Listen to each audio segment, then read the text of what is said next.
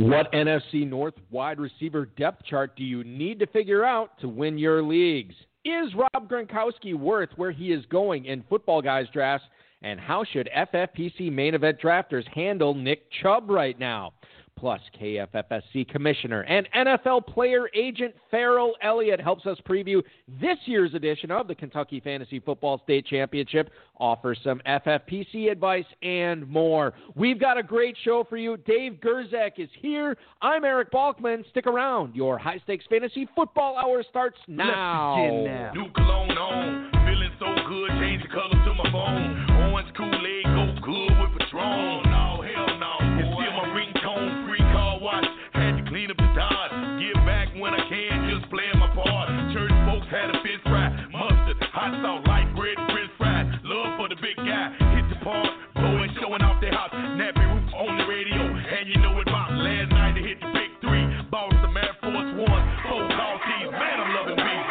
Broadcast live and heard around the world. You are now listening to the most entertaining hour of radio on the planet.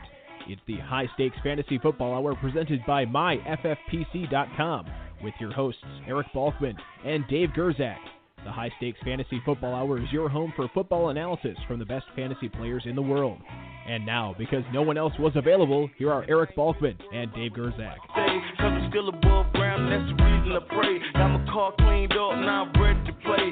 Call to the stick, say I'm headed that way. Heard cousin cooking out, I gotta get me a Thanks a lot, Rob. Greetings and salutations to all of you Balkaholics and Gerczak and addicts. Welcome to the latest episode of the High Stakes Fantasy Football Hour presented by MyFFPC.com. I am, as always, your slightly above average host, Eric Balkman. My co host is the patron saint of fantasy football, the Dizzle, Dave Gerczak. Coming up on tonight's show, we're going to talk about whether there is a shift in value among the Bills running backs, how you should be drafting or not drafting, handcuffs, and Kentucky Fantasy Football State Championship Commissioner Ferrell Elliott drops by to tell us what's in store for this year's KFFSC main event and to talk about some FFPC draft advice for all of you as well. Shout out to the chat room right now. If you guys have any questions, post them right in there. If you want to connect with us on Twitter, you can do so at HSFF Hour, at Eric Balkman, at David Gerczak. Ferrell is on Twitter at KFFSC. Facebook.com slash HSFF Hour is where to reach us. If you want to chime in and talk with us tonight, please do so. 347 426 3682. That's 347 Game Over. You can also email the show at the inbox at highstakesfantasyfootball at gmail.com. If you do indeed have any questions for us, send them in now. We'll try to get to all the chat room questions, tweets, and emails in the fantasy feedback segment coming up later on in the show. Uh, Want to uh, thank our producer, mutual friend Rob, and my best friend and audio engineer Bryce for working extra hard this time of year. Thanks so much, guys. Appreciate it. All right, so a couple of things I want to get off um, in, case uh, off my chest right at the top here, in case you weren't aware. If you're in the FFPC main event, uh, the slow drafts have been going on for a while. The live main event started today. We had uh, several in the books. We're going to be filling several more each and every day until the start of the NFL season, which I believe, and, not, and, and the Sunday of the NFL draft season, which I believe is September 13th. So all the way up until September 12th, main events going on each and every day. If you're already in, hey, we got a great deal for you. Save $400 off each additional main event team. It's the best deal we've offered all season. It's the best deal you're going to get all season long. Save $400 off each additional team in the FFPC main event. Remember the 2020 Football Guys Players Championship? That is filling up fast as well. Uh, this is a contest that we've actually expanded this year, both in the uh, team cap and in the prize pool. And that one's actually filling up again. It's like the eighth year in a row or whatever. It's filling up faster than we imagined. So make sure you are not getting left out in the cold. Get in on that now at myffpc.com. Terminator Tourney also filling up $25,000 grand prize. I believe that resumes tomorrow. No Terminator drafts tonight, but there is one tomorrow. And basically almost every single day up until the start of the NFL season. Best ball slim leagues, best ball uh, standard leagues, classics, Terminator Satellite, Super Bracket, all more uh, at myffpc.com. I don't know if you uh, Dynasty owners saw the email from the commish, uh, Dave Gerczak, today, but um, the slow Dynasty drafts are getting set to close for the 2020 season. In fact, I believe it closes in eight days. So if you want to get a couple more startups in, now's the time to get them. myffpc.com. All right. A couple of uh, programming notes here. Number one, Jimmy Wagner on the final RotoViz high stakes lowdown of the off season. We will be going to a weekly format starting after week one, but he is the interview that we just had. Rotoviz.com slash podcast is where you can check it out uh, for the latest RotoViz high stakes lowdown. Good pros versus Joe's uh, info there. And for a guy who's drafting a lot of FPCs and main events, you get it right from the horse's mouth there. We had uh, some audio issues last week, uh, last week Friday, and as a result, uh, I unilaterally declared we're going to put out a bonus episode of the High Stakes Fantasy Football Hour, which we did late Wednesday night. Two guests on that one, both pros versus Joe's drafters. Scott Kobe, the FFPC Joe, and of course, Fantasy Football Mastermind's own Mike Nazarek on that show. They talked about those drafts, some main event strategy, and more from some guys who have had some pretty good experience, pretty good success in the FFPC main event over the years. And you're going to want to listen all the way through because Mike Nazarek dropped in a bonus code for his website. So if you want to get hooked up with ffmastermind.com, I'm not going to tell you at what point in the podcast it was, but it's in there somewhere, and you can get hooked up with one of the longest running fantasy advice sites out there. In fact, they're going on almost three decades worth. Uh, good stuff there from FF Mastermind himself, Mike Nazarek. All right. Without further ado, let's get into tonight's rundown. I want to thank Football Guys, Roto World, and Rob for putting this together for us tonight. And Dave, I don't know about you. I think the NFL season eh, has really snuck up on us this year because of lack of a, of a preseason. And um, I was under the impression that when there was no preseason games, I was like, well, we're probably not going to get a whole lot of information. I could not be more wrong because there's been a lot of information, a lot of updates uh, from a lot of the teams around the NFL, and it's been great because it's it's radically changing ADP. It's radically changing the way we look at uh, FFPC drafts this year. And let's kick things off here in the middle of Florida, which is where seemingly everything's going on right now. Bruce Arians, the Buccaneers head coach, said third round rookie running back Ke'Shawn Vaughn could contribute as a kick returner Yuck. in week one. Greg Auman on Twitter reported this. This is a guy who um, was touted um, as the first, I mean, he was the first Buccaneers draft pick this year in the 2020 draft. And then they went out and added LeSean McCoy, who's going on, I believe, 51, 52 years old at this point.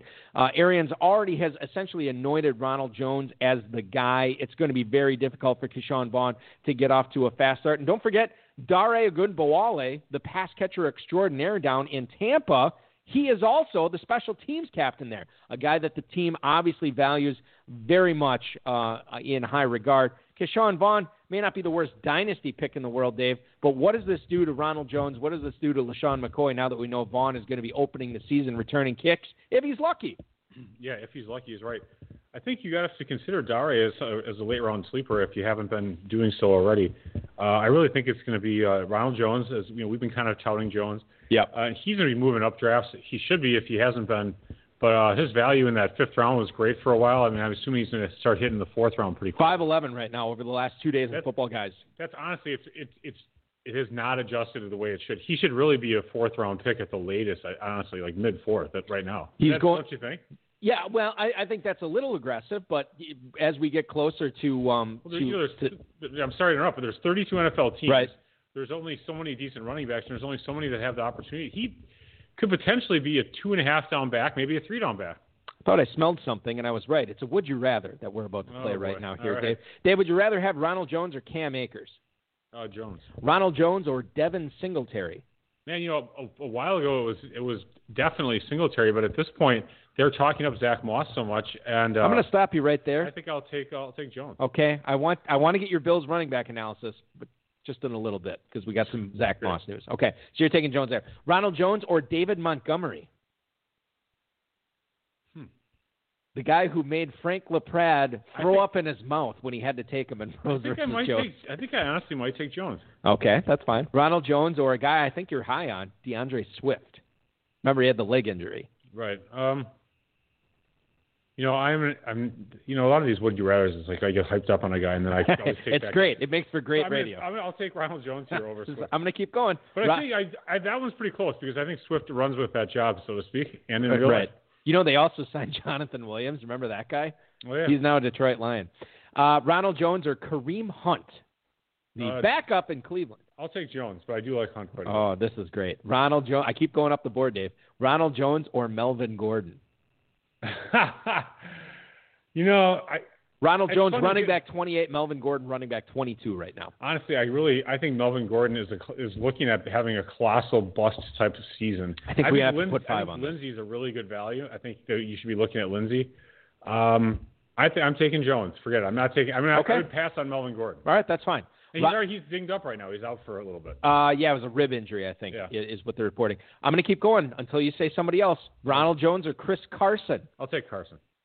Okay, so I guess we're going to stop there. But Chris Carson is going at the 404 right now. Ronald Jones 511. Yeah, so that was actually. and that is where you said Jones should be right, going. Good. I'm glad that actually worked out nicely then. Um, Because then you're getting into the Le'Veon Bell type territory, David Johnson, and and that and at that point you have to go with people who are a little more proven, in my opinion. Okay. Our good buddy Two Packer chiming in in the chat room right now. Gimme Vaughn, show him the heater, Ricky. That is a Major League reference. Dave, you're familiar with that movie, right? Major League. Yep. He says, block the noise. Reporters need clickbait material. Non hashtag sheeple rankings isn't buying any of this. Well, I feel like you guys should be going. Uh, I got five on it with Ronald Jones and Ke'Shawn Vaughn, but I. That, but that's not fair. There's there's got to be a way to do it. how about this? I'll take Ronald Jones. He can take Ke'Shawn Vaughn and his former love, love interest, Sony Michel? Sony Michel. He have, have their combined their combined points. That's good. I think we're onto something here for sure. I might even throw Damien Harris in there. Oh, now, okay, now you're getting a little out of control. I'm going to stop you there because we're going to make some we're going to make some uh, wagers coming up later on in the show. Uh, the Athletic, Chad Graff, he's the Vikings reporter there. He says Justin Jefferson quote Did you have to pay for this? No, I think the Athletic is um okay. So number one, I'm not sure if it's still free or not. Number two, I get a free subscription paid for by my local radio station, really? 95.3 and 99.1 The Score Nice. uh, on the FM dial Oh, here in Northeast it's a pay site. Wisconsin. It is a pay. The Athletic, is, value there. yeah. Good for you. But uh, Chad Graff saying, ask for your login. Uh, not one of those type of people. I won't tell you on air, and wink, wink, I won't tell you off air. Justin Jefferson, I think I'm throwing in, being thrown in journalist jail right now for saying something like that. Uh, Justin Jefferson is the quote clear number three option behind Adam Thielen and Bisi Johnson during Minnesota Vikings practice. Um, now, obviously, we thought when the Vikings used a first round pick on Justin Jefferson, he probably was going to be the odds on favorite to be the number two receiver opposite Adam Thielen. But reportedly, he, quote, hasn't shined against the second team defense quite as much as you'd expect. The Vikings utilized the second highest rate of 12 personnel last year as their base offense, and they're probably going to be doing that again in 2020 with Gary Kubiak being the OC there. Uh, Justin Jefferson, right now, Dave, is coming in at wide receiver 53 at the 1202 in football guys drafts over the last two days. We want to thank Fantasy Mojo and Darren Armani, fantasymojo.com, for this impeccable FFPC and football guys ADP. He's got FFPC main event ADP on there as well. It's fantastic. And Justin Jefferson at the 1202, Dave, you have always been the champion of, well, who's the starter, Balky? Who's starting there? It's not Justin Jefferson, it's Bisi Johnson. Number one, is there fantasy value in the number two receiver for Minnesota? And number two, would you rather have Jefferson or Bisi Johnson at this point? uh man, you know, I think Bisi Johnson is probably almost undrafted at this. Is he being drafted? I don't believe so. I'm going to look it up right now. I guess he get he gets into the mix of being drafted. I guess I would take no, Jefferson. not in football guys. He's not. just from the pedigree. I would take Jefferson because he is being drafted. You know what I mean? mm-hmm. Having said that, I wouldn't take Jefferson at as ADP at all. Um, and I think really Bisi Johnson, especially in best ball leagues, should be getting drafted late. And I don't think I'm not not sure how long it's going to last for 20 rounders. I don't know if I'd get into that so much. Here's the former question then. Is there any value in the Minnesota number two receiver in a 20 round managed team format? I mean, there could be. Uh, I don't know if there will be this year, you know, necessarily, because one thing that actually that lends a little credence to is that maybe Kyle Rudolph is a little bit, you know, being ignored as a, you know, he's a late pick. Very late, yeah. So if he, you know, if he's out there on the, 1706. in the 12 personnel, I mean, he might get targeted a little bit more than people think. Who's a better draft value with Minnesota tight ends right now, Dave? Is it is it uh, Kyle Rudolph at the 1706 as tight end 29, or is it tight end 22 at the 1205? Irv Smith, the guy who's probably 21, 22 years old, but has the name of a man 30 years his senior. uh, I think Rudolph might be the value from my from my perspective. I think a, a number of people would probably say the opposite. They would think that the upside of Irv Smith. Um, I mean, I don't know. I, maybe I just I'm still never I've never been a huge Irv Smith guy, and uh, I'm, I'm probably still not totally on board that train. Although I would draft him. I mean, Yeah. if he fell a little bit, and he I was trying to assemble three up and comer type guys. As is your way sometimes, Yeah, sometimes. in in, uh, in Kentucky, which we might see you do next weekend. Um, I'm going to end this conversation right now because I think I know how you fall on this. Basically, two tight ends going back to back: Irv Smith at tight end 22 or Eric Ebron at tight end 23. Would you rather have? I think I would take Ebron. I agree. And you are the Ebron guy, and I'm still agreeing with you on Ebron. yeah. One person, I don't know. Are we talking about Hockenson at all this, uh, this night? No, you can talk about him right now because we have nothing on the I mean, rundown. not you know, I I don't like to say people are off my board, but he's almost off. I agree. Yeah. I agree. I know Um, he's falling, but he's not going to fall enough for me to to, to draft. you know, the fact that this injury is kind of old and he's still uh, apparently recovering from it, that's no bueno. Um, are you bumping up any Lions? You bumping up Golladay a little bit? I know you like Marvin I Marvin can't Jones. bump Marvin Jones any higher. Yeah, I know you love him. Yeah, Uh, no. Marvin Jones, the original MJ for Dave Gerczak. yeah, you know, um, I'm not bumping anybody up necessarily, uh, but I think that I think they'll do fine. I mean, maybe out of the backfield you'll have more receptions, but you know, who's that going to be for you know, Right, yeah. Swift, Johnson, whoever else they just brought in off the street? Uh, Jonathan Williams. We got Ferrell Elliott, the Kentucky Fantasy Football State Commissioner, right around the corner here, ladies and gentlemen. One other thing I want to hit before we get to him. Joe Buscaglia believes, quote, perhaps the impact Zach Moss can have this season is being undersold. Now, I'm going to read this to you. This is according to, to uh, Joe Buscaglia, who covers the Bills for The Athletic. On Thursday, Devin Singletary lost a fumble, and then Zach Moss put on a show after Singletary was on the sidelines. Remember last year, they, it was the Devin Singletary and Frank Gore show. It was never the Devin Singletary show, even though he was had the workload towards the very end of the season. The Bills seem to like a committee, Dave, and knowing that Zach, or excuse me, that Devin Singletary is going right now in the fifth round at the 509 versus Moss, who is going at the 904 as running back 38. Who would you rather have, and is there value in drafting both of them? Well, this is one of those situations where I think I might not be interested in drafting both. I think maybe just Just Moss just in the Moss ninth? right now. I Right. Think, yeah. Especially considering that I didn't get Moss in any personal dynasty leagues, which means he's going to do quite well. I was kind of interested in him, but I just never it never worked out. Like I'd pick somebody else or whatever. All right, so this is the thing that we were touching on earlier. Vic Fangio, who's the Denver Broncos head coach, says he anticipates Melvin Gordon and Philip Lindsay, quote, playing enough where we really don't have to designate a starter. Zac Stevens had this on Twitter. Um, so your your thought on Melvin Gordon versus Philip Lindsay right now? You love Philip Lindsay. Melvin Gordon going at the 405 as running back 22. Philip Lindsay going all the way down at the 812 as running back 37. You're not going to invest. Correct me if I'm wrong. You're not going to draft both these guys. You're just taking Lindsay if you're taking any of them. That is correct. Although it, it is tightening, but it's uh, it's not tight enough. Yeah. I mean, all Lindsay has really done in his career is overperform. Plus, he's put on some weight this offseason, from what I understand. You know the other thing too that you know he didn't catch a lot of passes, but he was coming off that really nasty wrist injury last year. I, and I know I'm guilty of this. Like I think it was two or three weeks ago on the show, I was lamenting all my early season, early drafting season Philip Lindsay shares. I've actually warmed up to that. Yeah. Where Nice. where I feel like ah, you know what, it's probably not the it's not great, But, but it's not the worst thing in the world right now. Yeah, he definitely has standalone value, which is nice. And I, I you know, they they bring in Melvin Gordon, they pay him whatever they paid him, and then Two years, ten million. Two years, twenty million.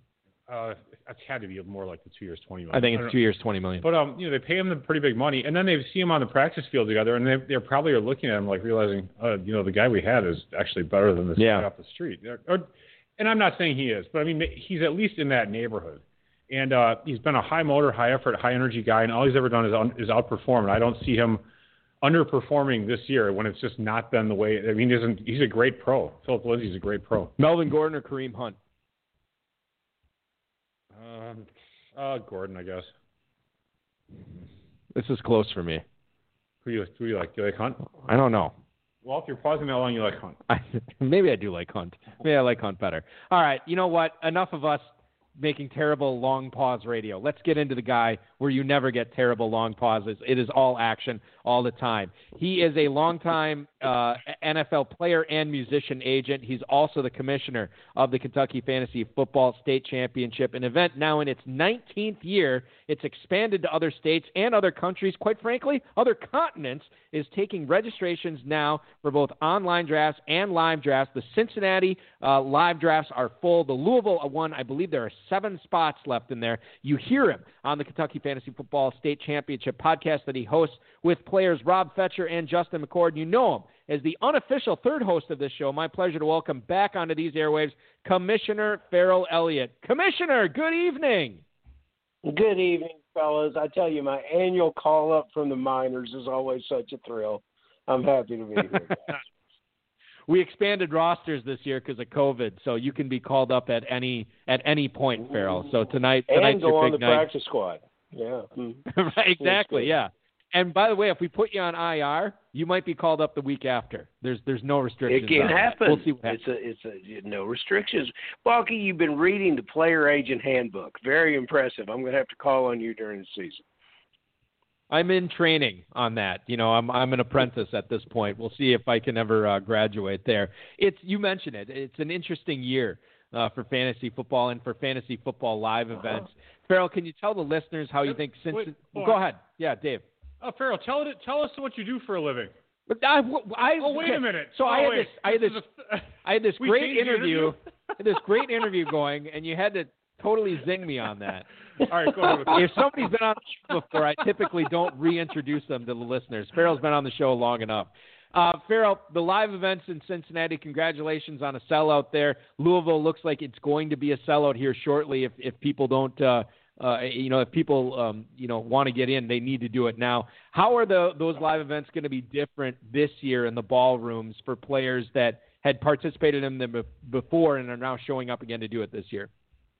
My favorite phrase and the thing that I'm going to have to learn to live with: social distancing. Balky, the room is going to have big. You know, the, over at Caesars, they were they prefer that I, I talked about our U's or drafting squares and call them horseshoes. But we've got four of them where we used to have six, maybe uh, as many as eight in past years. We've stretched the schedule out. We start earlier in the morning. We're going later at night, and some guys that just love to draft are signing up and uh, working around the clock to pick their teams. So we're going to miss some guys. There's some guys that do not want to travel. There's some guys that just do not want to mix in bigger crowds. But our crowd is relatively, as far as people in the room, we're going to be smaller, uh, a smaller event than we've been in the past at any one time on the clock. But at the end of the day, we're going to be very, very close to the live numbers we've always had. And then online is probably going to make our event even bigger this year than it was last year. And that's taken a lot of work and a lot of positiveness. And uh, I'm really excited about it. That's amazing. It's all- Congratulations. yeah, Seriously. that's all about positivity. I'm actually excited too because you know when I go down to Louisville, I always want to draft as much as possible. Now with the expanded schedule, I definitely can do that. It is literally going to be. I'm I'm actually. I, I was talking with um with uh, uh Commish Bryce Dave about this, and I said, you know, before I'd go down there and and I thought three drafts in a day was kind of taxing, but I figured I could probably do four. Now I have done four in a day before, but for all these drafts I'm doing in Kentucky this weekend, it is going to be a mental a mental exercise in one that I'm going to enjoy. But in order to get all these drafts in, you know, I'm doing a, a, at least one Midnight Madness draft out there too. You're crazy. Yeah, it, well, I mean, I might be crazy, but crazy in a good way. I can't wait to see everybody. I'm I'm happily going the opposite direction. No offense to Ferrell, I love it, but I just I do enjoy actually having some time to gamble, relax. Right. I mean, granted, I have to work and stuff too because of FFP. Well, and it's and it's a Caesar's property this year, which means we get a sports book there, which is awesome. Sportsbook's That's gonna be right. yeah. That'll, I'm excited about that. That'll be great, and uh, and also the restaurants. I mean, like Binion that Binion Steakhouse. I, I'm gonna try and eat there three three nights. I'm gonna see if I can. Yeah, I'm not going to pull that off, but they got those bourbon fl- those Kentucky bourbon flights there that I love. Oh yeah, nice. Oh, so oh, you put pair that with a frickin' tenderloin. It's yeah. Too oh. bad you'll be drafting instead of eating. Well, no. I mean I will be No, eating at some point. No, at some point I will be I will be eating there for sure. Dave, um, one of the interesting things about Kentucky this year is it's not necessarily an arms race uh, in the early rounds um, as far as uh, receivers go. There's actually been another position that that people have been targeting. Oh yeah, there is another position. All right, just move on. hey Ferrell, let me know why do you think you think uh, Rob Gronkowski is a good pick for someone who waits until ten tight ends are off the board? well, he'll have to be if you're going to wait. I, I'm in a I'm in a very small subset of people that really believe that Gronk's going to have an amazingly good season, and everybody gives me a blank, uh, incredulous look when I say it.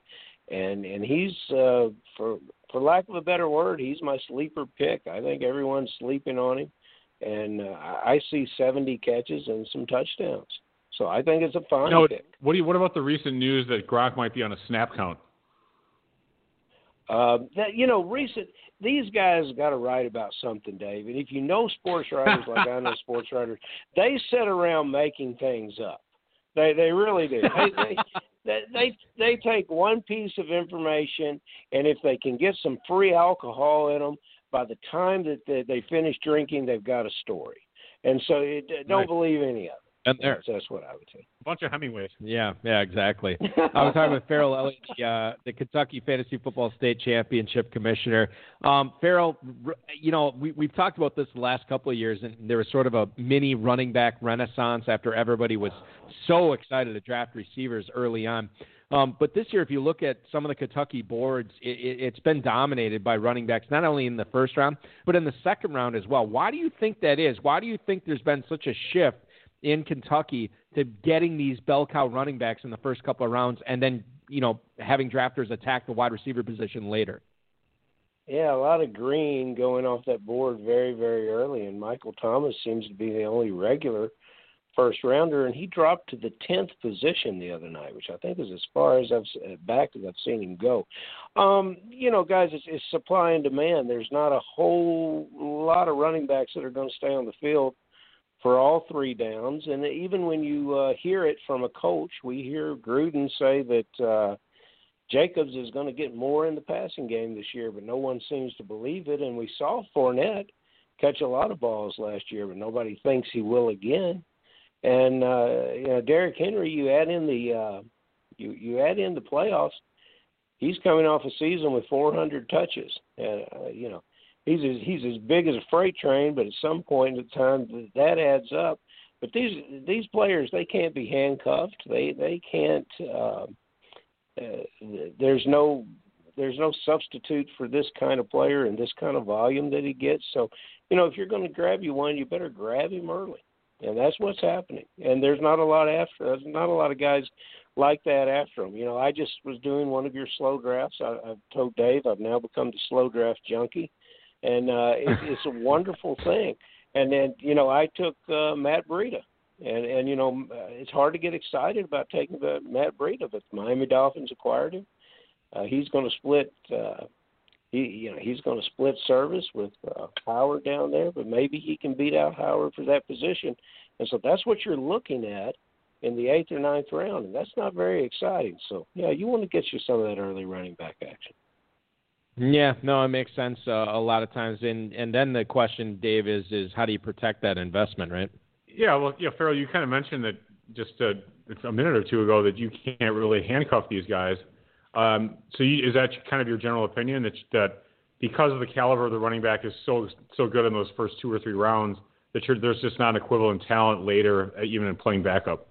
Yeah, you can argue Mattison, who did it when Cook went on the shelf, is a capable handcuff. And uh, Dave, your, standalone value, I heard you say that earlier. And Latavius Murray shined when Kamara went to the bench. Uh, there are some, but but they're they're just not. Uh, uh, they're just not a great number of them available, and you still have to give up a pretty impressive uh, draft pick to draft capital to get those guys, eighth or ninth round uh, if not sooner. So yeah, it, it's a it's a tough decision. I don't want to uh, uh, take a ball player, take a take a running back in the first and second round, uh, and have to be concerned about a single digit handcuff. Go ahead if you if you really want depth at your running back position. Uh, take three good ones and hope that they all stay healthy. And if two of them stay healthy, you're still in business. That's how I would approach it. Yeah, it makes sense, uh, and I totally get that. Ferrell Elliott, the commissioner of the Kentucky Fantasy Football State Championship. If you want to get involved either online or live in Louisville coming up next weekend, go to kffsc.com. There are seven spots left in that main event where you can compete for a $15,000 grand prize. Always a great time, uh, especially drafting live in Louisville, regardless of physical distancing. I know I'm going to have a tremendous time. You will too. Raheem Mostert, Ferrell, is the first running back going off the board for the 49ers this season in FFPC drafts. Tevin Coleman's actually he's had his ADP go up a little bit recently. How do you sort of see the touches in this backfield shaking out this season between Mostert, Coleman, and the rest of the dreck the Niners are trotting out there? I watched Mostert run through, around, and over the Green Bay Packers in the uh, uh, in, in the NFC playoffs, and you know that image is not leaving my mind. So Mostert should be the first guy off uh, out of that San Francisco 49er backfield, and I think it would be foolish from a 49er coaching staff to keep him on the sidelines for too many plays. So I'm comfortable drafting Mostert where he's going, early fifth round. Coleman's a good player.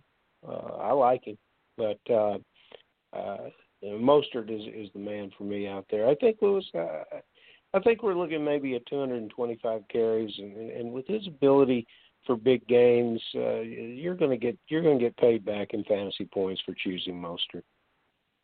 Yeah, it's kind of crazy too. I mean, Raheem Mostert, who is the again the lead running back for a team that went to the Super Bowl last year, that should be in the mix to go to the Super Bowl again this year. You'd think they'd be salting a lot of games away with the rushing attack, and quite frankly, they beat players or they beat teams last year with the running game. Raheem Mostert. Running back 30 at 5'12 right now over the last two days in the Football Guys Players Championship, certainly screams value there. Tevin Coleman, I mean, if you want to get him, you can. Running back 41 at the 909, that's Alexander Mattison, Latavius Murray. Tony Pollard uh, territory there with uh, the rest of the handcuffs, Dave, going at the end of the ninth round. That's where Coleman's going. I'm not really sure I'm interested in any other Niners running back other than those two. Yeah, I'm not. I personally have no interest at all in Tevin Coleman. Um, if I'm playing someone and I look at it on his team and I see Tevin Coleman on it, if it's he's a starter, unless like Mostert's healthy, then yeah. there's yeah. Even if Mostert was hurt, I wouldn't. Even, I'd be like, oh, really? Big deal. Okay. When has Tevin Coleman ever been in, on a championship-winning team in weeks 15 or 16? Ferrell, who is the guy he, he, was paired with in Atlanta? Was that Freeman for a few years? Yeah, Freeman. Yes. And, and, and like, Freeman won you know, that I feel battle. Like he, Freeman, right, Freeman yeah, took it away yeah. and then couldn't hold it. I think I've had Tevin Coleman on too many dynasty teams that I'm planting my flag on Tevin Coleman right now. Yeah. Where I just I, he has my undying love at this point. I, I can't More get like enough your Tevin tombstone Coleman. instead of a flag. Yeah, no kidding. Yeah. Anyway, it's fine. I mean, whatever. It, but I, I like Mostert. I think he's a good value at that at that spot. I totally agree with Ferrell there. Yeah, no, dude, late fifth round for for somebody like that, that makes a, a lot of sense. I, in my opinion, maybe it's because of the you know there's so many running backs going early, and then you have that receiver run that's really kind of wicked that goes right through the like third, fourth, fifth round. Yeah.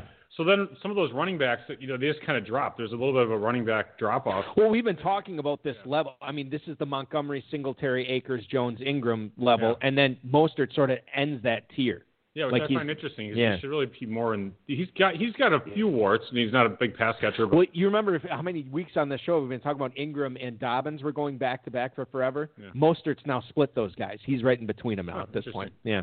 all right, let's move on. Let's talk a little bit about DeAndre Hopkins. He's on a new team. He's got a new quarterback, and he's got a new offense. He's going in the late second round, I believe. Uh, what do you think, Ferrell? I mean, he used to be going in the, in the first round. Now he's a late second round pick. Is that a good discount, or is it still pricey? Two oh eight right now Oh. as ADP.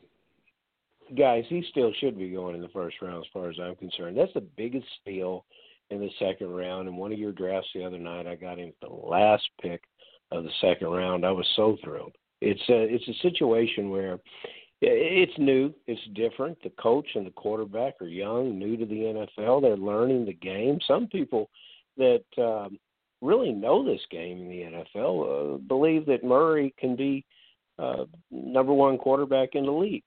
And and so you take a player that can be that in an offense that wants to throw the ball all the time and put one of the greatest pass catchers that that has ever played.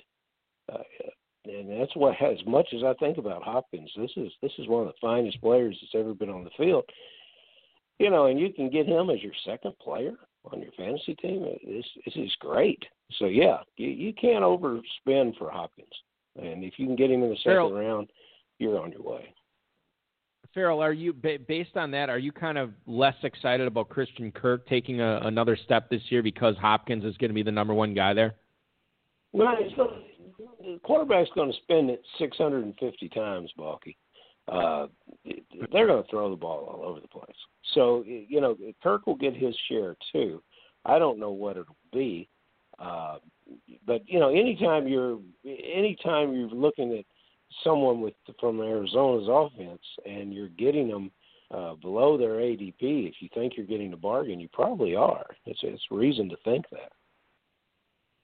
Kentucky Fantasy Football State Championship Commissioner Ferrell Elliott joining the program tonight. Ferrell, you knew that I was not going to bring you on this program without uh, having you answer a, a, Las Vegas Raiders question for us tonight. oh, and, and I think I think um, this is probably the most polarizing one right now is is how people feel about this receiver core. Now they take mm-hmm. early in the first round, but Bryan Edwards is getting a lot of fantasy love over the last week, week or two uh, in in the FFPC. And then don't forget about Tyrell Williams there as well. Can you kind of help us sort through this mess and, and and sort of tell us who you're targeting as far as Raiders receivers go this year?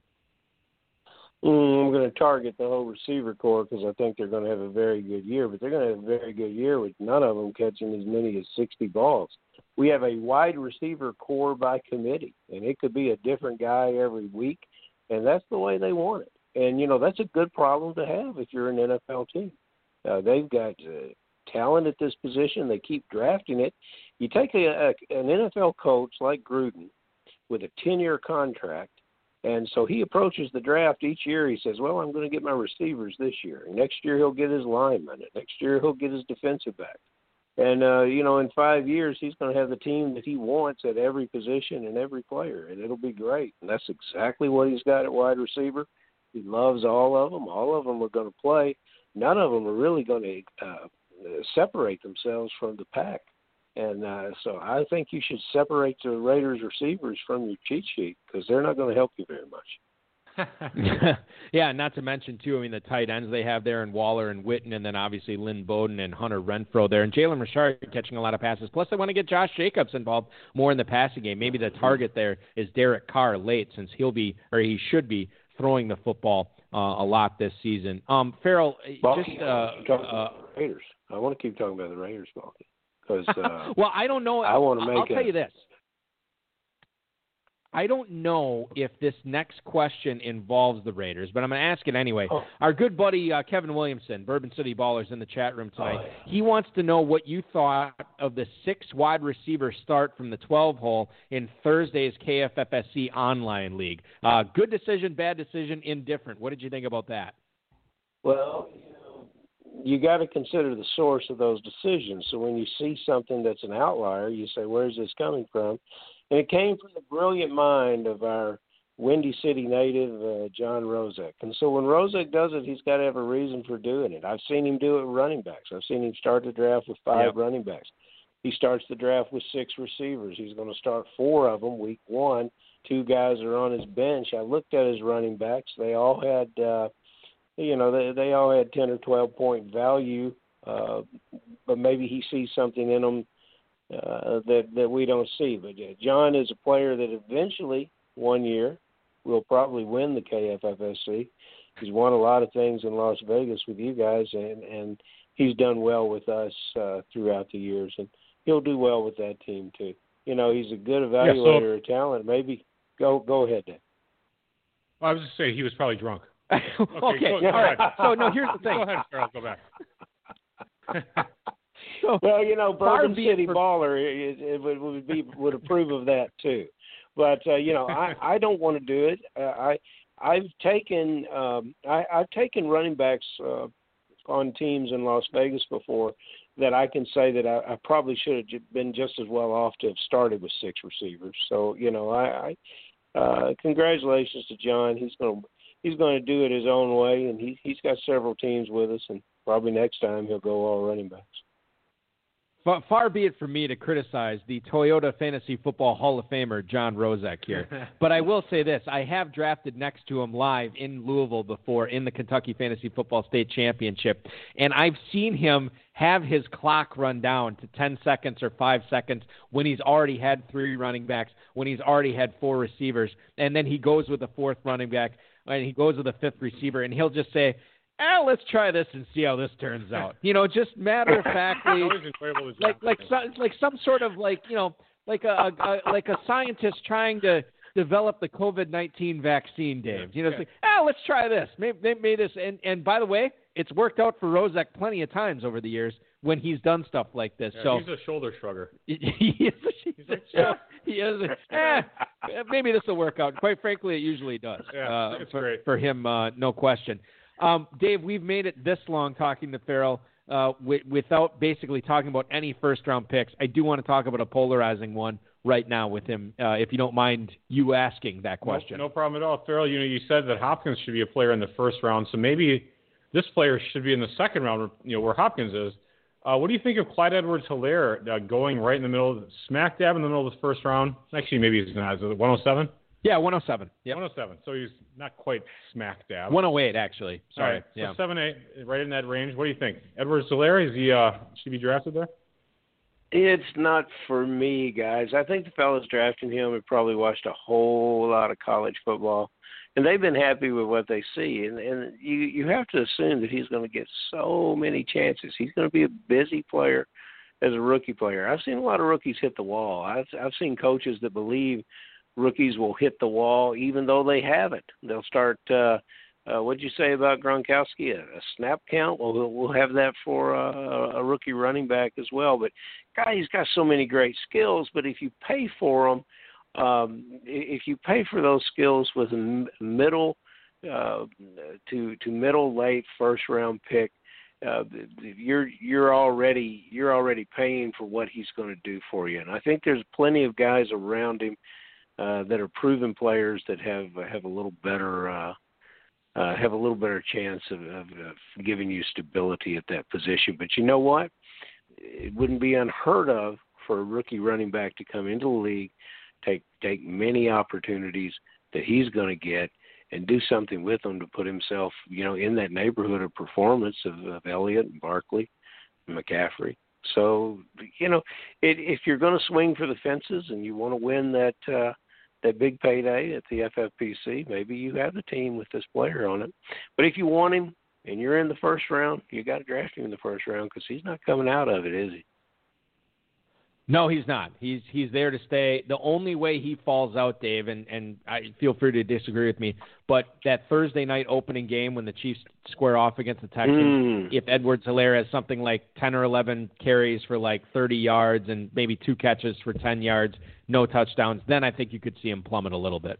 Yeah, yeah. He, he, if Well, has quite a bit, actually. Yeah, he he'd, he'd be a dropper. Yeah, he would he would be. A you dropper remember when sure. it happened to you remember when it happened to Chris Johnson? He had a terrible game at opening up on a Thursday night, and he dropped, and and that drop allowed uh, the the rest of his season was so golden it allowed a lot of people to uh, to advance to championships that got him late. I forgot about that. I forgot about that. To to back Ferrell's point up about proven players going after Clyde Edwards-Hilaire, you have uh, just as, as far as running backs go, Derrick Henry, Miles Sanders, Joe Mixon, Kenyon Drake, Josh Jacobs, all going after him. And if you want to lump in other decisions, Travis Kelce, Davante Adams, Tyreek Hill, all going after Clyde Edwards-Hilaire uh, in uh, football guys drafts over the last two days. We're talking with Ferrell Elliott, the commissioner of the Kentucky Fantasy Football State Championship.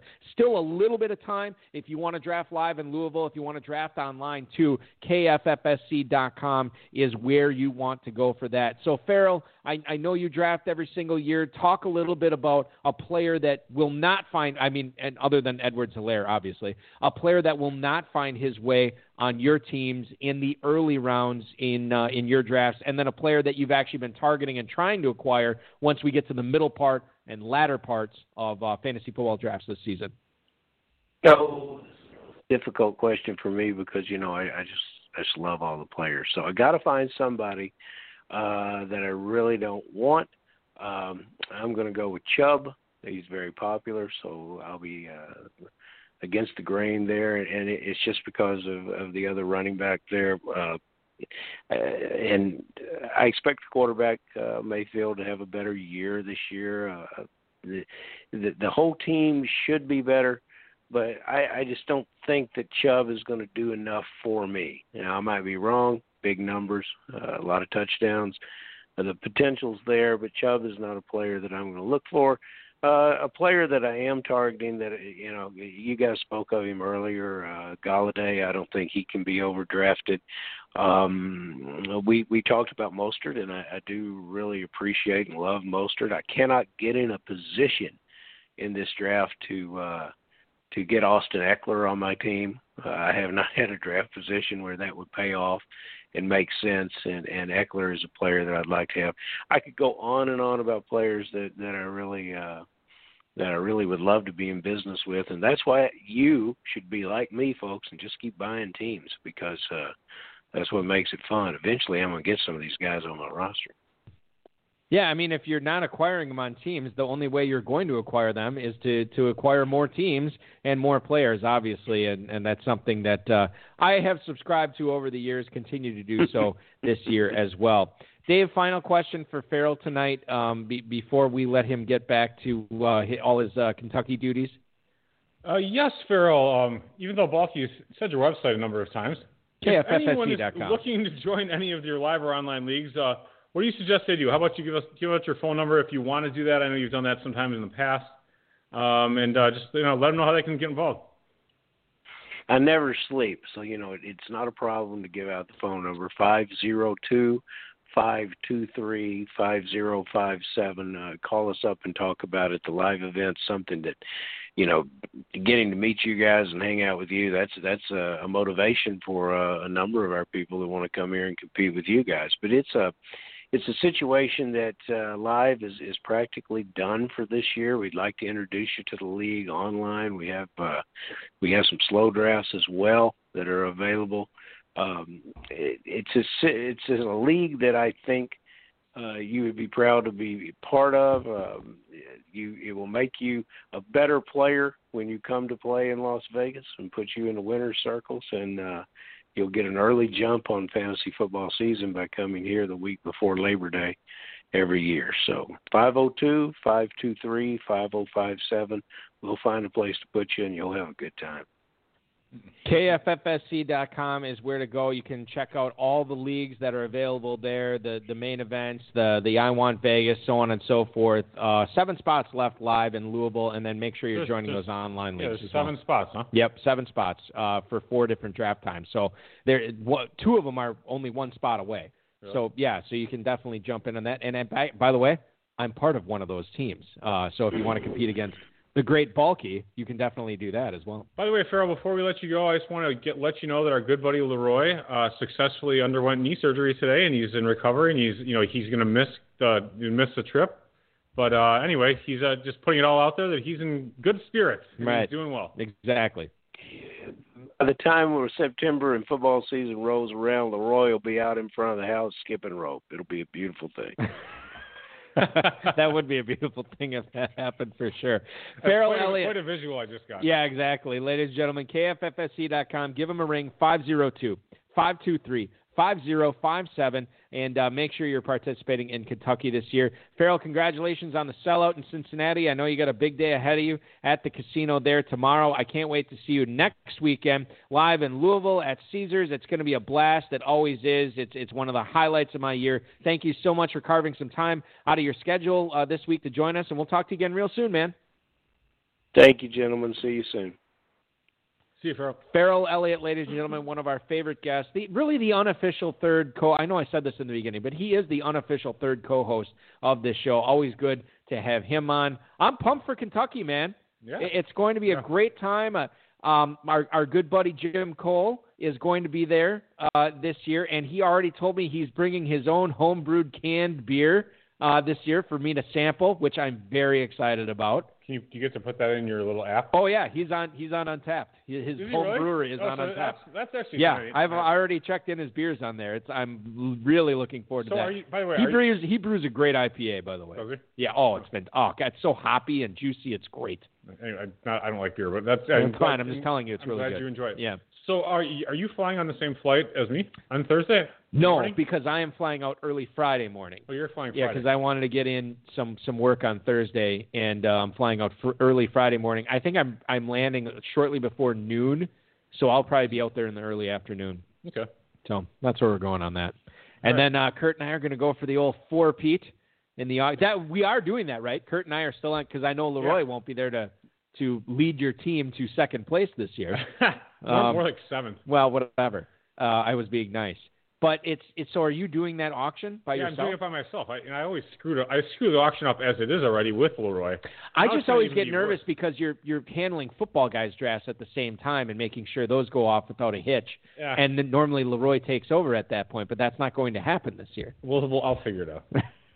Some, and we won't. You know, something's going to happen. And and Tupacker won't be there. Um, who uh, who normally helps everybody catch up on all their picks when he starts drunkenly bidding towards the end of the draft. He won't be there this year, so you can't count on that either. yeah, what his daughter has something going on. Yeah, so Right. unfortunately he's going to miss it. Yeah, it, that stinks. But it's I'm I'm excited for the casino this year at, at Caesars. It's going to be awesome.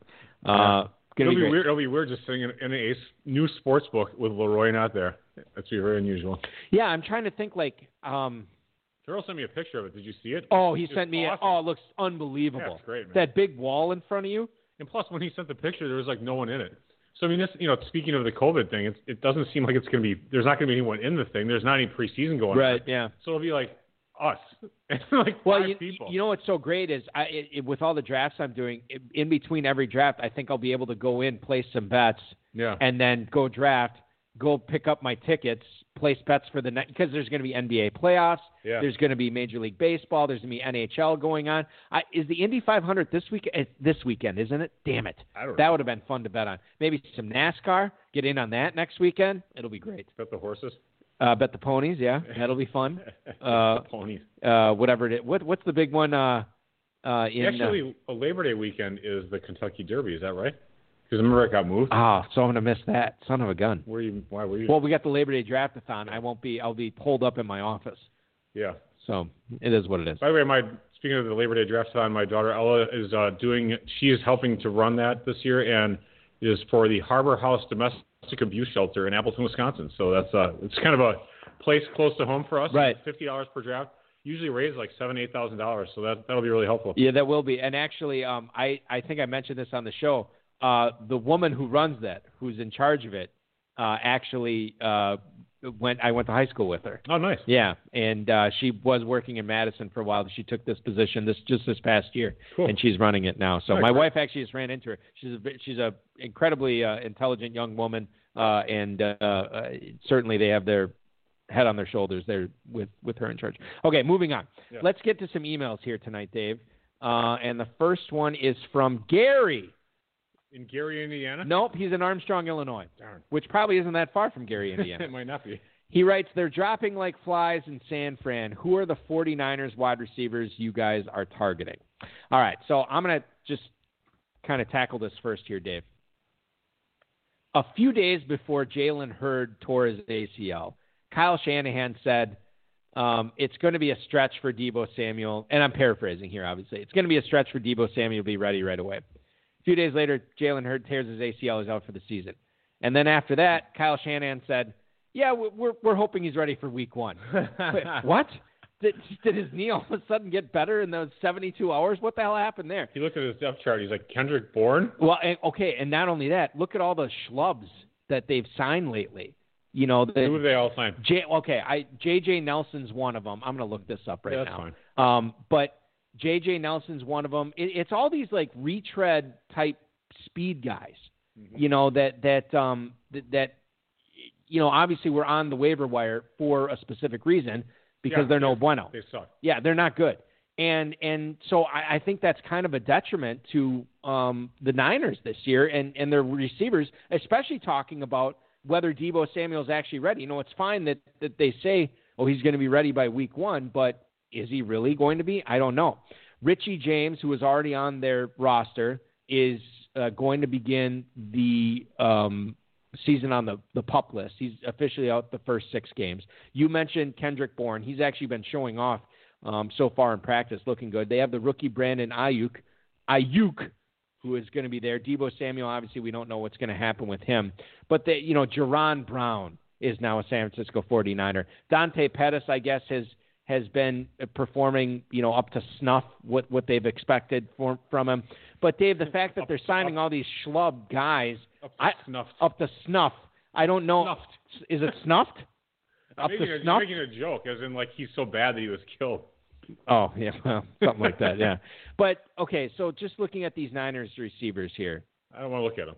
Trent Taylor's their slot No, guy. it's, it's all, it's all- You're you're avoiding it totally. well, not totally. I mean, those guys are all garbage, but um, you know, I would consider Deebo as a value and assume that he comes back. You know, just guess that he comes back week two, three, or four.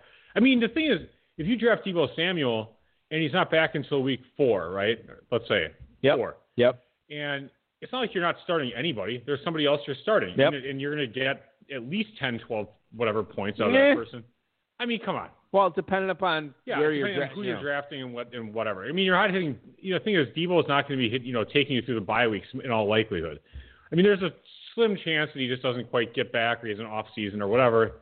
So I don't mind Deebo. I'm not as big of a fan of Aiyuk um, myself. I mean, Everybody loves him right now. good, they can have him. I'll take somebody else. I mean, it's Yeah. fine. I mean, I, Yeah. I, maybe he does really well.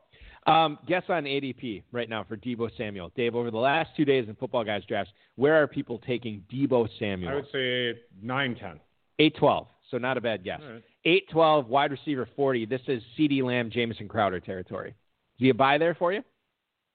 Um, I think I would prefer Crowder. Probably. I would prefer Crowder I might for sure. take. I might take Samuel over Lamb, possibly.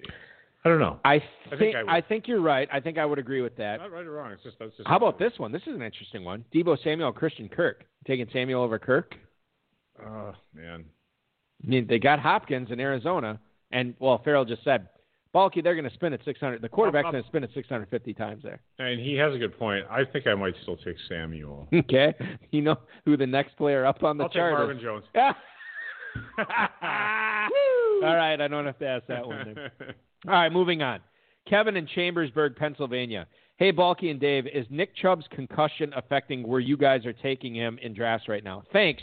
That is Kevin in Chambersburg, Pennsylvania. Kevin, thank you so much for the email. I'm going to tell you this before we answer where if it's affecting us, it's definitely affecting FFPC drafters. Dave, Nick Chubb has plummeted to running back 13 at the 207 right now. That is after Drake, Jacobs, Ekeler, right before Aaron Jones and James Conner. Good spot for Chubb. No, I I think I thought he was overvalued before the. Should be going lower. Yeah, I always thought I you know I like if you I mean if you like Kareem Hunt in it's hard for you to to like Chubb as well in that spot. You know what I mean? Like Yes. I I like Hunt and I I thought I think Chubb's been overvalued the whole time. I'd much rather have Aaron Jones. I'd prefer Conner, Gurley, Jonathan Uh, Taylor, John. Uh, I'd prefer like Le'Veon Bell. I'd prefer Fournette. Fournette. Yeah. I mean honestly, I, I just think that I think Chubb with Kareem Hunt is like a twelve. He's like a twelve point per game player, and that's just not where I want to be. Would you rather have the head concussed Nick Chubb or the constantly body concussed David Johnson? Who would you rather draft this year? If you can only have one of those guys. I think at that point I'm gonna. It's close, but you know I might. I might. I, I might feel like I'm putting you through pain I might take these. David Johnson anyway. Okay. You know, but it, because there's such such a disparity in ADP, it gets you know then it gets to be kind of like all right, Gerczak, you're just being kind of stupid, because if he's going to You won't. 207 You probably won't have to make that decision. yeah, if he's going Yeah. up to 207 and then David Johnson goes to what like the 403 or something like that, or Uh, David Johnson currently at the 401. 401 in that range. Yeah. Okay, so I mean that's such a disparity that if Chubb fell to like the, if I had to pick and it was the 401, You take Chubb. I might take Chubb because just because it's like the, the wisdom of the crowd type Right. thing. The hive mind, as the Yeah, as it's Sigmund not Bloom easy to put together a team with Chubb at 401 with whatever else you got going on. Yeah. Uh, Tupacker pointing out that Chubb had several long runs last year that saved games for him too. Something to bear in mind as well as I don't think we've ever been pro Nick Chubb on this show in general as far as ADP goes. I think I I I, I like his talent. I mean, I I think he's a really good high quality running back, and I know Matt Waldman loves him. Yep. But they just they don't seem like they want to throw to him, and then you put Kareem Hunt in the mix, and that's a big problem. It's all about situation. It's all about opportunity. And there's certainly a big time question mark there with Kareem Hunt looming large. All right. Joe in Atlanta writes Dear Riggo and Clinton. Riggo and Clinton. Any guesses on this? No, Running backs? John Riggins and Clinton Portis, There you go. Washington running backs. Nice job. Redskins, former Redskins running backs. Okay. Well, they were red when they were on the team. They were on the Redskins back then. Is Antonio Gibson worth the hype? What about Bryce Love as a flyer this season? So this is after obviously the Guice release. Um, Antonio Gibson been flying up draft boards, Dave. Uh, Antonio Gibson, 802, running back 33 right now. Bryce Love has moved up to running back 57 at the 1309. Woof. Yeah. That's moving up. He's flying. He's flying up more than Gibson. You like either of those guys at that at that spot for Washington? Where's Peterson going? I was just thinking the same thing. 1204, running back 51. Man, you know, it's it's really interesting. It's tough. Um, it's a bizarre situation. It seems to me like the team again. Just this is what I know right now. Mm-hmm. I, I don't know if this is. I haven't read the latest news. It seems to me like they like Peterson, with Love as kind of the guy behind Peterson, and Gibson still a little bit of a wild card unknown. But what you know, Gibson's got a ton of talent. Um, I don't think I'm taking Gibson in the eighth. I maybe would take Bryce Love, and I'm maybe would take Peterson. All right. So Adrian Peterson got a Veterans Day off this week, and um, they needed somebody to step in to take the lion's share of the touches and the carries and the snaps in the backfield. It wasn't Gibson. It was Bryce Love. Sure. And I think I'm on Bryce Love in the 13th round. Yeah, I, I really like him there. Peterson, the problem I have with Peterson is normally when we get to the double digit rounds, and this is just my personal draft philosophy, we get to the double digit rounds, I stop concerning myself with floor. Uh, and I don't really look at that a whole lot. And I think that's one of the selling points with Adrian Peterson is he has a semi high floor. Um, I don't really care about that in the double digit rounds. I'm, I'm looking for potential not league winners, that's the wrong term, Oh, but makes sense. but but guys who have an unknown ceiling. Bryce Love to me right now has an unknown ceiling. Yeah, I would say Love over Peterson if I felt pretty good about the rest of my running backs, probably. Yeah, I'm, I mean, if if my running backs were shaky, I might go for the stability in Peterson. But if my running backs are shaky heading into the 12th round, I think I've already lost. Eh, no, that's just Depends who you talk to. zero, whatever. Uh, yeah, zero whatever should be my team name. That's actually not a bad yeah, team. uh, zero, whatever. Zero everything. Um, yeah, Zero, your mom. I, I drafted all linebackers this year. Final email tonight, Norman Jacksonville. Watching Miles Sanders stock is like looking at an EKG machine. Where's the best spot to take him, knowing we probably won't see him until week one? Appreciate you. That is Norman Jacksonville. Norm, we appreciate you too, my friend. Thank you so much for listening. Um, your thoughts on Miles Sanders is it's kind of interesting because he had this lower leg injury. All the reports have been getting saying he's he's going to be good to go for week one, Dave. But the fact that we're not going to see him in practices or scrimmages or anything on the football field probably until week one, it's got to give you a little bit of pause given that this is a first round pick still. Yeah, I mean, it depends on. I mean, I guess the thing is, it, I would say it depends on how how much he falls, but really does it? I mean, it, it's pretty much like either you're going to take him or you're not. He's not falling that much at yeah, all. um, it's concerning. It, uh, it is a bit concerning, especially when they use this vagueness of a lower body injury. What the hell does that mean? Well, you know, I, I saw that. Okay, so this is interesting too because Philadelphia's been pretty vague on their injuries this season, and Boston Scott, by the way, had a lower leg injury too that not a lot of people are talking about. And then you know this Goedert thing. You know he kept missing practices with an upper body injury. Now The- Ertz is out, right? I didn't see the Ertz thing, but Okay. maybe. But Goedert has missed several practices with an upper body injury. You know what his upper body injury was? He needs a splint on his finger, and, and it's not serious. And it sounds like he's going to be going Isn't, isn't there some sort of there's no rules or regulate? I know there is in season, but right now they can just say whatever the hell they want. I don't believe that's correct. I think each. Okay, this is They have interesting. disclose something. Matt LaFleur. This is something I know from from quasi covering the Packers. Matt LaFleur and Brian Gutekunst issued a um, a memo to all the reporters covering the Packers. You could always report on who was practicing with who, the formations, what who was practicing with the ones, the twos. They can't do that this year, and this is something that bucks old media trends in Green Bay. And I think that this is something Like, that that every team can say to their media, like, if you want to cover us, that's fine, but here's what you can't talk about. I know Denver has it. I I know there's certain things that you can't talk about in the media uh, as far as what you witness at practice there. So who's mandating this? The team or the NFL? The team. Not the, not the NFL. Not the NFL. The team is because everybody has their own policies on this. But I think what the team can do is, you know, unilaterally restrict the there's only like five or six reporters that are in the media bubble in Green Bay that can go and cover this team. So it's very easy for these guys to not adhere to these policies, get their press credential revoked and have somebody else step in for them. Yeah. So they're very strict about it. Now here's okay. I'll just say this right now. So I was I was reading this article in the Athletic about the Packers, and um, Matt Schneidman, who does a great job covering them for the Athletic, was talking about training camp standouts, and he got to Jake Hanson, who is the sixth round rookie center out of Oregon for Green Bay, and he said this guy stood out, and he and he was very particular about the words he chose. He said, "I can't really write about what string this guy is practicing with."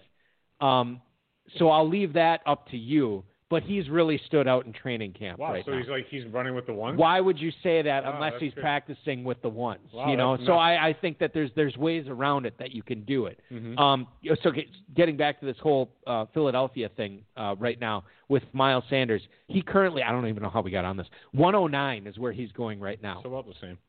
Similar to where he was going before. But there's other guys you'd rather have over him based on what we know right now with his injury, right? Or what we don't know. More importantly, You'd rather have Joe Mixon than him? Yeah, but that was before. Okay. Would you rather have Kenyan Drake over Miles Sanders? Um, I would, right now. If I'm mm, drafting tonight or tomorrow. No, I think I would still take Sanders. Uh, Josh Jacobs. Uh, Sanders. Yeah, I like Jacobs better. Austin Ekeler. no, Sanders. Yeah, I that's I think my cutoff there. What do you think of Hard Knocks this week with Austin Ekeler? I thought it was okay. What do you, I- what I, I- mean? What about him? Well, the whole thing about this guy would have he'd be on the street right now if we didn't have a preseason. Oh yeah, that's actually that was actually a really good point. That was actually pretty cool when they showed him how well he played and, and so forth. And uh, you know, he's a, another. He's like a Phillip Lindsay type, and he's like Phillip Lindsay. He's going way higher than Lindsay. But I'm saying he's like where Phillip Lindsay, if you know the, if the things had gone well for Lindsay. Right. Oddly enough, Melvin Well, Gordon he- involved in both. Both teams. those guys were undrafted, right? Ekeler and Lindsay. I thought maybe Ekeler was a seventh round pick. Okay, all right. But whatever, close enough. Yeah. right? Um, but I feel like Lindsay, that could be his, that could be his end game. I mean, Melvin Gordon could actually get stiffed. You know, like he Yeah. he could end up leaving the team, and then Lindsay could end up taking the reins. But anyway, um, yeah, Ekeler, it's pretty impressive. I mean, it's to see how much of a pro he really is. He's- Yeah. he's very good. Yeah, definitely. Uh, Hard Knocks episode two, a far cry from Hard Knocks episode one. Yeah, it was a little boring. Yeah, we'll see what happens on episode three. It's been if you want your football fix, that is where to get it right It now. is, yeah, it's good. Or drafting, Dave, which you can do at Or listen to this myffpc.com. great show. Or listen to this great show. Remember, if you want to sign up for the Kentucky Fantasy Football State Championship, 502 523 5057. That's 502 523 5057. It's like. KFFSC.com is where to go for that. I want to thank Ferrell Elliott for coming on the show this week. I want to thank Dave Gerczak, the FFPC, Rob Bryce, and of course, each and every one of you. Programming notes we are live in Louisville for the 2020 Kentucky Fantasy Football State Championship next week at a special 7 6 Central Time. That's right, we'll be on from 7 until 8 Eastern, and that's live at Caesars uh, Casino uh, in, uh, in uh, right outside Louisville uh, for the KFFSC. Dave already has a prior engagement, so he cannot make the show that night.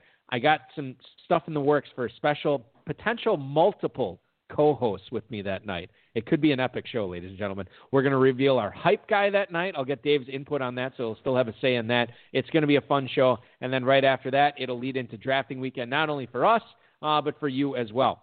You don't have to wait until next weekend to draft. Remember to book those flights and rooms for Paris, Las Vegas, which is where the home of the FFPC uh, live events will be for the 2020 year. Save $400 off those additional main event teams as well. Don't forget, we have plenty of action. The Footballguys Players Championship, there's a zillion draft times this weekend. Make sure you're popping in before that thing sells out. Uh, the Terminator satellites, the Terminator regular drafts, the Super Bracket, best ball leagues, and dynasty Starters. Remember, only eight days left for those. So if you want to get a dynasty startup or two in, now is the time. MyFFPC.com. We got a midnight draft going on tonight. Be the hero. Only three spots left. Yours truly will be commissioning. Thanks so much for listening, everybody. Your weekend officially starts now. This has been another episode of the High Stakes Fantasy Football Hour presented by MyFFPC.com that was broadcast live and heard around the world. Eric and Dave will be back next week with more analysis, interviews, and advice from a guest much smarter than they are. Thanks for listening, and we'll talk with you again next week. I'm saying hi to all the beauties from around the way. Yeah, cause I got all of them Jack. My girls are like boomerangs. No matter how far I throw them, they come back. I'm coming straight out the NYC. I'm down with digging in the crates and I'm MVP.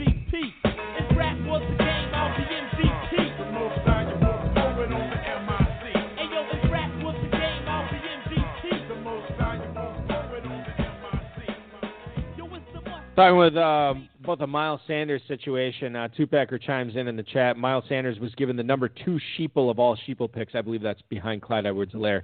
Then he writes, then again, I took him at 101 in a football, guys. So what do I know?